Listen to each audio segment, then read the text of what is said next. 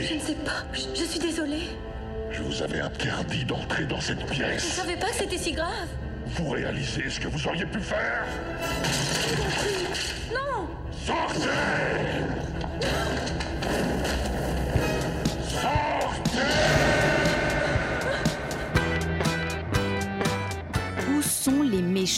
Dans la littérature jeunesse d'aujourd'hui, on signale une disparition. Les ogres d'hier deviennent-ils de gentils oursons qui n'effraient plus personne? Et si oui, est-ce grave? C'est le sujet d'ouverture de cet épisode.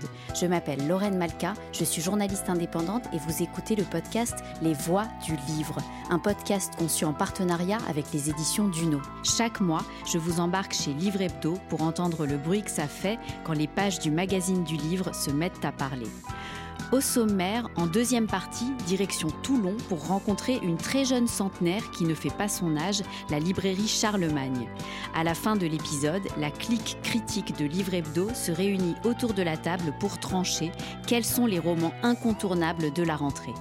Avant cela, on retrouve Charles Knapek, journaliste à Livre Hebdo, qui a enquêté sur la disparition, inquiétante ou non, on va le voir avec lui, de la figure du grand méchant dans la littérature jeunesse. Les voix du livre en ouverture. L'idée du sujet est venue au départ d'une chronique euh, que j'ai entendue sur France Culture. La journaliste Mathilde Wagman a elle-même reçu une lettre affolée d'un parent qui se demande si les albums pour enfants d'aujourd'hui comportent encore des méchants. Alors cela m'a interpellé parce que justement, je me suis aperçu en entendant Mathilde Wagman que j'avais toutes les peines du monde, personnellement, à penser à un méchant véritable dans la production contemporaine d'albums. Au contraire, il me semblait naturel d'imaginer des méchants en rupture de banc avec la méchanceté et donc sans méchanceté profonde. Typiquement des histoires de loups qui veulent devenir végétariens, ou alors des méchants trop bêtes pour être vraiment nuisibles, comme la sorcière Cornebidouille. J'ai voulu vérifier ça. J'ai donc décidé d'attraper mon dictaphone et d'aller dans le lieu idéal pour poser la question au milieu des éditeurs euh, spécialisés. Je suis allé les voir au salon de la jeunesse de Montreuil. Et c'est vrai que quand euh, je suis allé les voir spontanément sur leur stand, euh, la question a tout de suite soulevé un intérêt, euh, ça les a tout de suite intéressés. Les méchants avaient disparu de la, de la production contemporaine. Est-ce que pour vous c'est un sujet de réflexion et est-ce que dans les propositions que vous recevez aujourd'hui, il y a beaucoup de méchants ou est-ce que c'est une tendance C'est pas une question à laquelle euh, ils pensaient eux aussi euh, forcément spontanément. Et euh, je les ai vite sentis embarrassés et euh, à chercher désespérément dans leur catalogue des exemples de méchants à me fournir et se rendre compte un petit peu étonnés eux-mêmes bah, qu'ils n'en trouvaient pas finalement et que euh, et qu'il y avait un fond de vérité dans cette euh, dans cette disparition des, euh, des méchants. Bah, c'est vrai que j'avais pas, j'avais pas capté ça vraiment avant que vous m'en parliez, mais c'est vrai que quand on reçoit des manuscrits, il y a beaucoup, enfin peu de méchants, ou alors c'est des méchants qui se révèlent effectivement gentils, ou c'est euh, plus des émotions personnifiées, par exemple la colère Ouais, ouais. qui fait le méchant et qui euh, entame l'histoire. Mais c'est vrai que des vrais vrais méchants, euh, D'accord. c'est vrai qu'on en voit plus beaucoup moins en fait dans les manuscrits de ce Et- qu'on reçoit nous, Léane Davis euh, des éditions du Ricochet a confirmé euh, à mon micro que euh, la tendance était aujourd'hui à plutôt à des personnages plus doux qui font preuve d'empathie mais qui ne sont pas méchants au sens classique du terme. J'ai posé la question à plusieurs éditeurs et éditrices et c'est vrai qu'il y a deux tendances majeures qui sont sorties dans les réponses. La première c'est qu'ils reçoivent de moins en moins de propositions spontanées de la part des auteurs avec des méchants au sens classique du terme et la deuxième, c'est que même les contes euh, traditionnels, où on trouve les, grandes figures de méchants, comme le, grand méchant loup, euh, Barbe Bleue, etc., se vendent de moins en moins. C'est-à-dire qu'il y a une demande de moins en moins forte aujourd'hui des, parents. Alors c'est ce que remarque Didier Terrasse sur son stand euh, du Salon de Montreuil. Donc il est responsable de la branche française de Mine Édition. Aujourd'hui, plus personne n'achète de contes traditionnels. Si on fait des contes traditionnels ou des contes à la mode du, co- euh, du traditionnel, ça ne marche pas. Alors, vous dites que les contes traditionnels ne se vendent plus, c'est-à-dire. euh, Euh, ils se vendent beaucoup, beaucoup moins que- que- qu'il y a 15, 20 ans. D'accord. Beaucoup, beaucoup moins. Les rares contes traditionnels que j'ai publiés, ça a été un flop absolu. Pourquoi? Parce que dès que ça ressemble à un conte traditionnel, le grand public, moi je m'adresse au grand public, le grand public ne suit pas. D'accord. Euh, comme si ça leur faisait peur. Euh, J'ai pas le souvenir d'avoir euh, eu des livres ici où les méchants étaient euh, finalement héroïsés et qui se soient vendus. J'ai pas de souvenir comme ça dans ma trop longue carrière déjà. D'accord. D'accord. Très bien. Alors pourtant, on a un contre-exemple. En octobre 2023, il y a un album intitulé L'enfance des méchants de Sébastien Pérez et Benjamin Lacombe euh, qui a été publié aux éditions Margot euh, et qui a fait un carton. Alors c'est un livre qui raconte l'enfance de Barbe Bleue, du grand méchant loup ou encore de Polyphème le Cyclope, avant qu'il ne dévore les compagnons d'Ulysse dans l'Odyssée. En dehors de ce livre, étonnamment, il n'y a pas beaucoup d'autres exemples. C'est vrai que j'ai posé la question à beaucoup d'éditeurs. Euh, la quasi-totalité m'a répondu qu'ils ne prévoyaient aucun méchant abominable dans les albums à paraître cette année, euh, l'année prochaine ou dans leur catalogue récent. Euh, est-ce que c'est une bonne chose pour la littérature jeunesse C'est une question qu'on peut se poser. Il y a plusieurs points de vue effectivement sur, sur le sujet, notamment celui du bien connu pédagogue et psychothérapeute américain Bruno Bettelheim, qui a été auteur en 1976 du best-seller Psychanalyse du conte de fées, euh, et qui aurait sans doute répondu que c'est même une très mauvaise nouvelle que les méchants disparaissent, parce que lui défendait justement l'importance des contes en ce qu'ils aident les enfants à dépasser leurs angoisses et à tendre vers la maturité. Et il y a certains éditeurs aussi qui m'ont euh, qui m'ont répondu qu'ils étaient d'accord avec cette, euh, cette vision de Bruno Bettelheim et qui s'inquiétaient de voir cette sacro-sainte bienveillance omniprésente aujourd'hui dans la production et qui risquerait peut-être, selon eux, de limiter la, la créativité des auteurs. C'est notamment le cas d'Emmanuel Bulk, euh, qui est éditrice chez Sarbacane et qui m'a répondu qu'il n'y a pas de bonne histoire sans drama, ni sans personnage fort. Et euh, oui, euh, nous avons besoin des méchants, m'a-t-elle dit. Et au contraire, d'autres éditeurs estiment que la disparition des méchants est très positive et que la période étant déjà très anxiogène, il faut endormir les enfants en les apaisant. Didier Terrasse, notamment, m'a expliqué qu'il était de cet avis. Si on réfléchit à l'objet de la littérature jeunesse, en tout cas pour les tout petits, c'est évidemment pas de leur montrer euh, euh, la société très dure euh, dans laquelle ils vivent tous les jours. oui, on peut voir les choses comme ça, mais bon, c'est quand même pas le but, il me semble. Alors pour conclure mon enquête, bah, je me suis rendu compte que Mathilde Wagman avait raison de, s'interroger sur cette tendance de la disparition des méchants. les méchants se font bien rares en littérature jeunesse, en particulier dans les albums.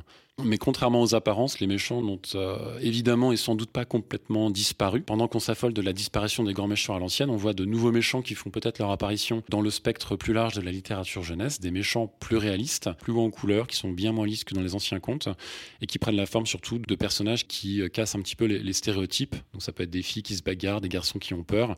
Et euh, c'est vrai que spontanément, beaucoup d'éditeurs m'ont cité l'exemple de Mortel Adèle, qui aujourd'hui incarne une forme de méchanceté un peu drôle, mais en même temps euh, réelle aussi, puisqu'elle est, elle est quand même assez terrible, cette, cette mortelle Adèle, hein, qui martyrise son chat et, et lance des pierres euh, à ses camarades de classe dans la cour de, récréation. Ma fille, ma fille de 9 ans, euh, qui a découvert Mortel Adèle quand elle avait 6, 7 ans, adore Mortel Adèle.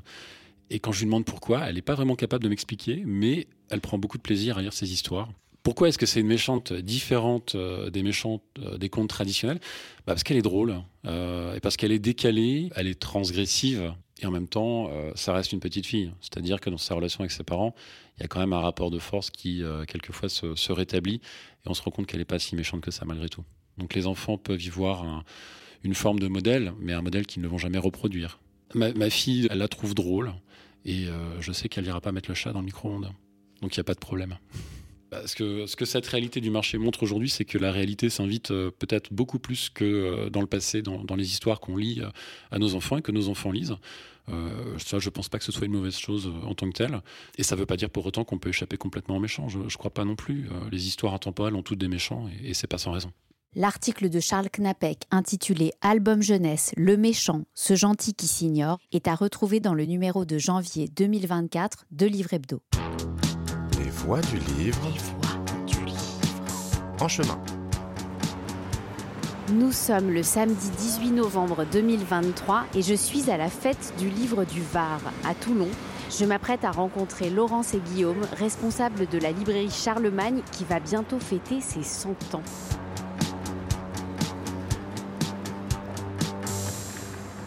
Bonjour. Bonjour Lorraine. Bienvenue chez Charlemagne. Alors Lorraine, je vais t'emmener à l'étage dans la partie librairie du magasin, puisque c'est une librairie papeterie. Donc on traverse la papeterie, on monte les marches et on accède à la librairie. Librairie historique, c'est la plus ancienne des Charlemagne. Elle est née en 1927. À l'époque, il n'y avait pas encore de livres. C'était des fabricants de cahiers. La famille Roir, c'était il y a quatre générations, en 1927. Ils façonnaient des cahiers, ils se sont mis à vendre les cahiers et des articles de papeterie, beaucoup pour la rentrée des classes. Et en 1965, la grand-mère d'Olivier Roir, qui est l'actuel directeur des magasins, Janine, euh, qui était une passionnée de littérature, a voulu implanter des livres de la librairie au cœur de son magasin. C'est là que l'aventure de la librairie a vraiment commencé. Beaucoup de clients nous disent Ah, mais quand j'étais petite euh, ou quand j'étais petit, ah, mais on venait faire notre entrée chez Charlemagne, je continue. C'est euh, une belle aventure. Alors là, on passe devant un espace café qui est très convivial, très joli. Est-ce que tu peux nous parler de cet endroit? En 2019, Olivier Roire, le directeur des magasins, a décidé de rafraîchir, de rénover, de, moderniser la librairie. Et euh, il a eu l'idée d'y créer euh, un café où on peut à la fois bah, prendre le petit déjeuner, déjeuner le midi, parce que nos baristas font aussi la cuisine. On peut s'installer, boire un chocolat chaud l'hiver et, et lire un livre. Il y a des canapés, il y a des fauteuils, des petites tables basses et des manches debout. On est euh, toujours bien accueillis par euh, Estelle, Marine et Arthur qui sont nos baristas et qui chouchoutent les clients. C'est comme, euh, comme un lieu de vie au milieu du magasin. C'est génial. Donc là, on est dans la partie librairie. Est-ce que c'est très grand, hein, c'est impressionnant. Est-ce que, est-ce que tu peux me faire une promenade en fait, m'expliquer Avec plaisir. Donc là, quand on monte les escaliers, on arrive au cœur du rayon littérature. Juste après, il y a le rayon des livres d'art. On traverse le rayon pratique, santé, cuisine, végétal, animal.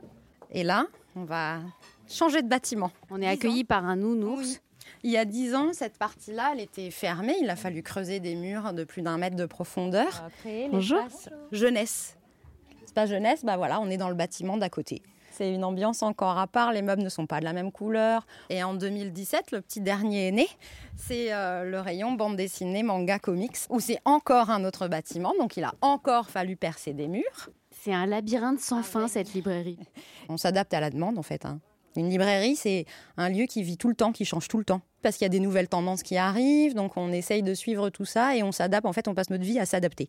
Euh, le magasin en lui-même fait 1600 mètres carrés de surface de vente. Donc chaque espace fait plus de 100 mètres carrés. Alors oui, mais il y a une chose à laquelle, euh, quand je te dis que les tendances, elles changent tout le temps, euh, les tendances, il faut qu'on apprenne à les découvrir, à les suivre.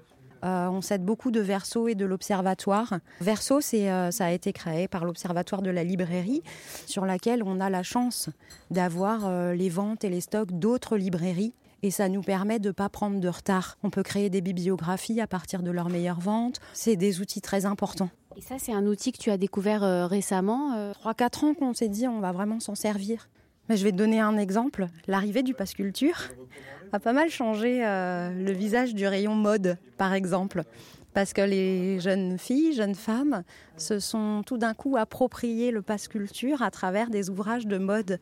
Et j'avais complètement raté, moi, avant d'aller voir sur Verso, euh, tous ces ouvrages, par exemple la collection Les défilés d'eux, aux éditions de La Martinière.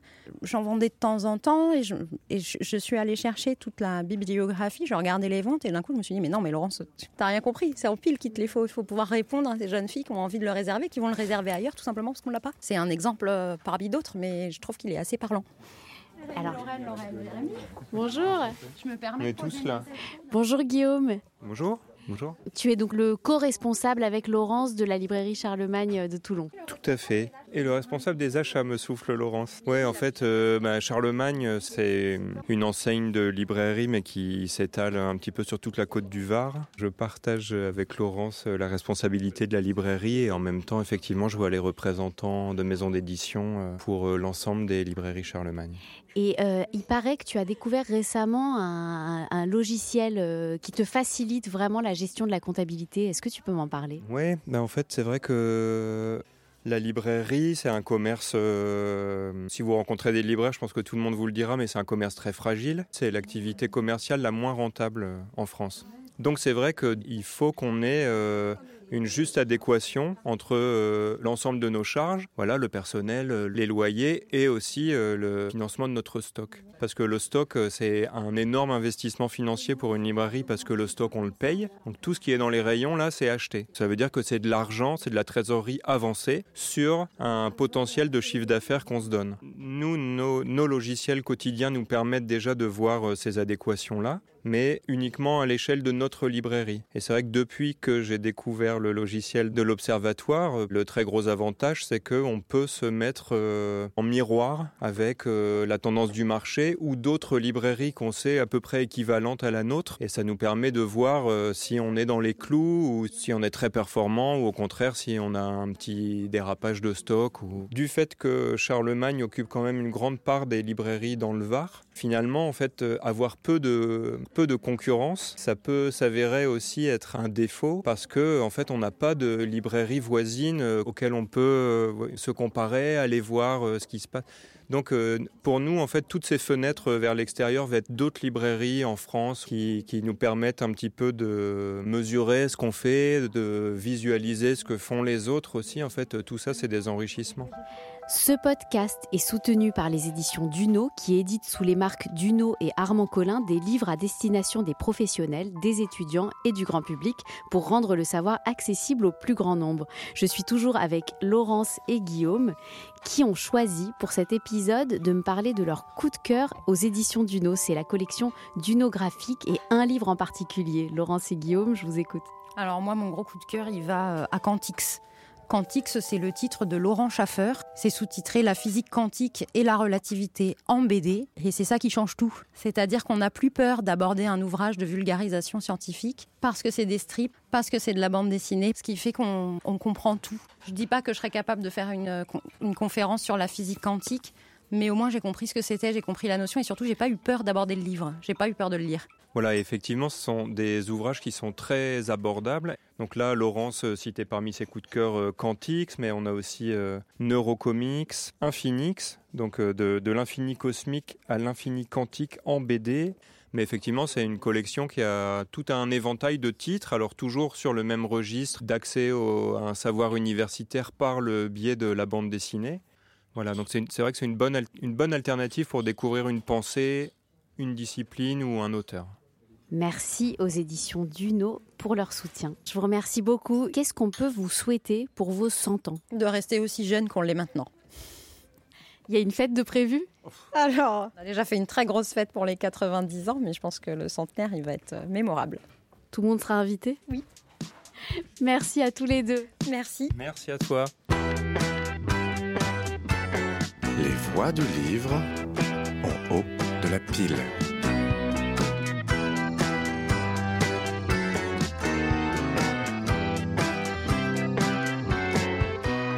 C'est la troisième partie de ce podcast, la rubrique En haut de la pile, avec ce mois-ci un plateau spécial rentrée 2024, la crème des romans de janvier. Je suis entourée de la clique des critiques qui a passé tout le mois de décembre à chercher dans le monde entier, on va beaucoup voyager, au cœur de l'hiver, des sources de chaleur et de lumière. J'annonce le sommaire. Marie Fouquet, journaliste à Livre Hebdo. Bonjour Marie. Bonjour.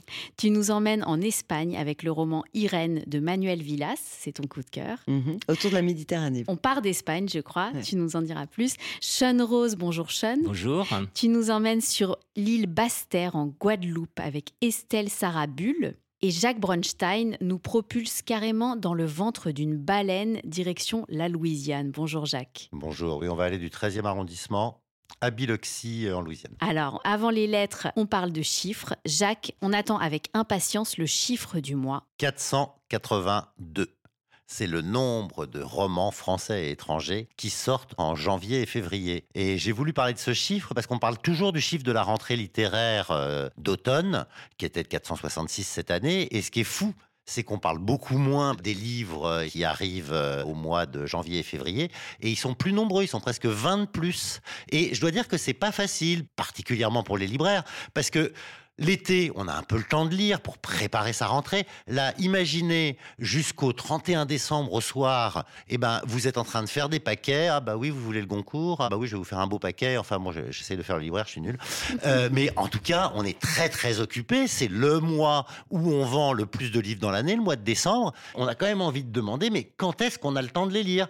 Il faut quand même préciser que parmi ces 482 romans, il y a pas mal de valeurs sûres parce que la tradition, c'est que c'est pas les romanciers qui visent les prix littéraires, c'est ceux qui les ont déjà eus. Je vous donne quelques noms pour vous montrer quand même qu'il y a des noms mhm. connus. Il y a Régis Geoffrey, il y a Nicolas Mathieu qui a eu le prix Goncourt, il y a David Funkinos, il y a Philippe Besson, il y a euh, Marie Doriosec. Donc c'est des romanciers qu'on connaît. Enfin bon, ça fait quand même une très grosse rentrée et alors curieusement, elle passe un peu plus sous le radar des médias. Donc, bah, je voulais dire euh, courage à nos amis libraires et je pense qu'ils vont essayer d'en lire euh, un certain nombre comme moi et de conseiller au mieux euh, leurs clients. Merci Jacques. Place au roman. On commence avec Irène de Manuel Villas. Marie, c'est ton coup de cœur. Alors Manuel Villas, c'est un, auteur espagnol qui s'était fait remarquer par la première traduction, en tout cas en français, euh, de Ordessa, qui avait eu le Féminin étranger en 2019. Et là, il investit la conscience euh, d'une femme de 50 ans qui vient de perdre son mari, donc une veuve, qui euh, complètement en détresse, quoi, désespérée par, cette perte,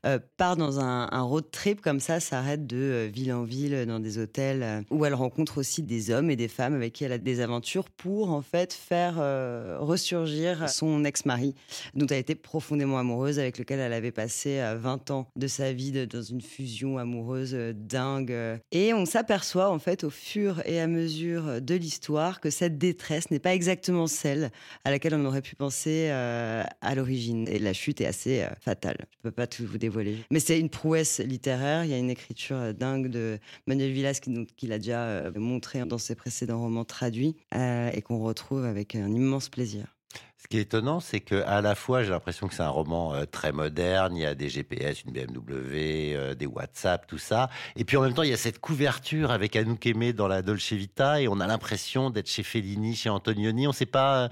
Euh, c'est un roman hors du temps. Enfin, c'est l'impression que ça m'a fait les quelques pages que j'ai feuilletées. Bah oui, c'est vrai que c'est assez glamour, mais c'est pas une vraie épopée glamour. C'est pas une. Voilà, on sent aussi énormément de détresse là-dessous, et c'est ce qui, ce qui se révélera plus du tout si glamour à la fin. Merci Marie. Irène de Manuel Villas il a reçu le prestigieux prix Nadal du meilleur roman espagnol. C'est ça, Pour ce roman, en effet. Pour ce roman, c'est traduit de l'espagnol par Isabelle Gugnon aux éditions du Sous-sol. Ça paraît le 12 janvier. On passe à la suite. Sean, tu as choisi de nous emmener en Basse-Terre avec la romancière Estelle Sarabul.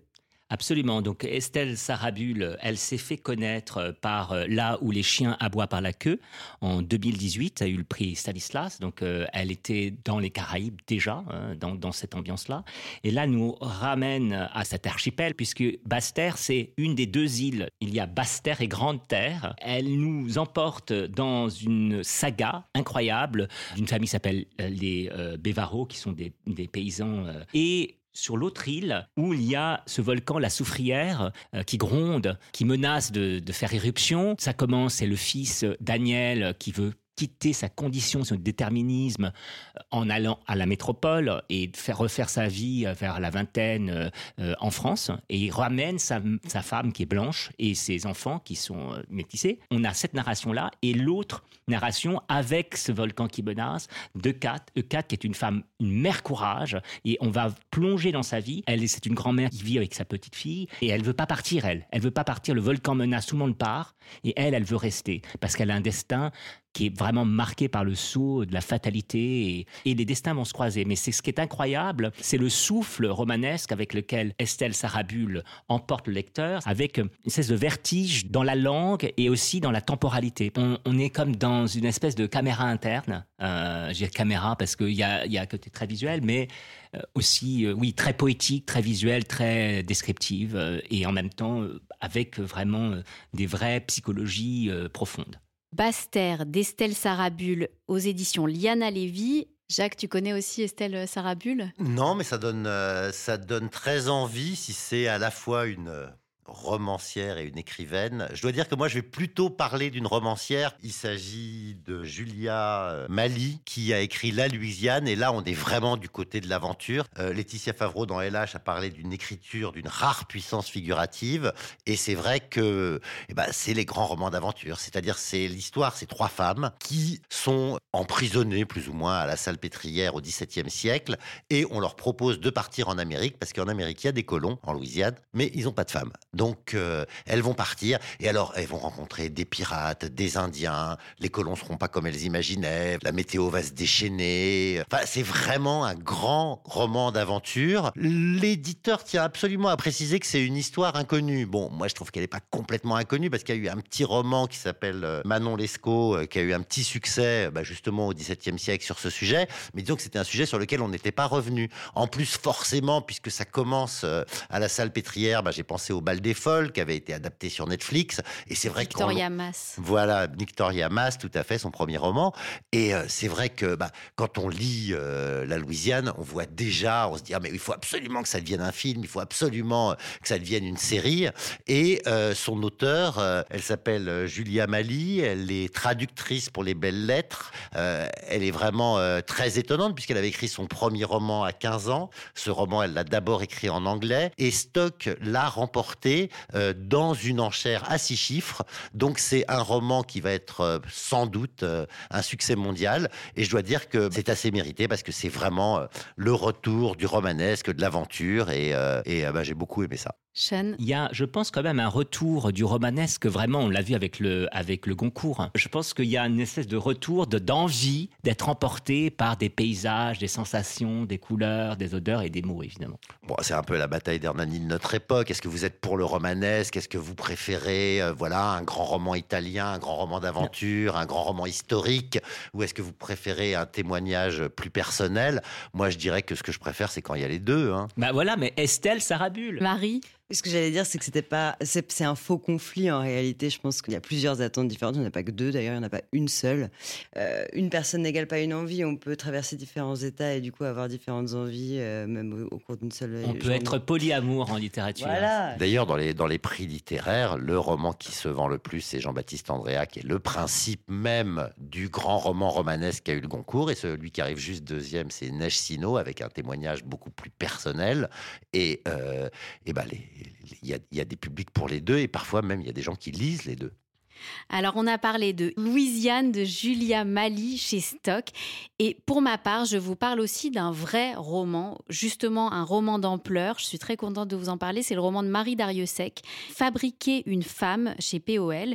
Euh, on la connaît depuis longtemps, Marie Dariussec. Elle est lauréate du prix Médicis pour Il faut beaucoup aimer les hommes. Et je crois qu'on est assez nombreux et nombreuses à attendre ses livres, justement parce qu'on ne sait jamais si elle sera dans l'autofiction, dans le récit, dans l'essai, dans le théâtre ou dans le roman. Elle passe d'un genre à l'autre. Et en même temps, elle a des thèmes très forts qui traversent son œuvre. Dans Fabriquer une femme, elle imagine l'histoire de deux meilleures amies, Solange et Rose, qui se connaissent depuis l'enfance. On est en 1980 près de Bordeaux et ces deux adolescentes ne se quittent pas. Pourtant, si on fait bien attention, elles ne peuvent plus s'encadrer. Il faut dire qu'elles n'ont rien à voir. L'une est complètement délurée, artiste dans l'âme. Elle rêve de devenir comédienne, d'enchaîner les aventures avec les mecs. C'est d'ailleurs ce qu'elle va faire, en n'y trouvant pas vraiment le bonheur. Et Rose, c'est une fille très sage, amoureuse de Christian depuis l'enfance, avec qui elle va se marier comme elle voulait le faire, tout en rêvant secrètement d'une vie plus déglinguée comme celle de sa meilleure ennemie.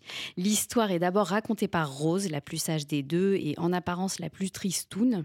Et là où ça devient vraiment prenant et impossible à lâcher, c'est quand on revient sur les mêmes pas, les mêmes bancs d'école, à travers le point de vue de Solange. On comprend en fait que la touche rock'n'roll de Solange, c'est sa rage. C'est une rage qui vient notamment des violences subies par les femmes de sa lignée. On comprend que son côté diva vient de sa prudence extrême vis-à-vis de, la vie, du monde réel, sa tentative de ne surtout pas trop vivre pour ne pas se faire mal. Et Marie Dariussec, alors elle sait saisir les atmosphères. Donc pour ma génération, on adore retrouver les souvenirs de, des années 80, le Minitel, les Frosties, la bande son euh, Rita Mitsuko, Mano Negra, Gainsbourg.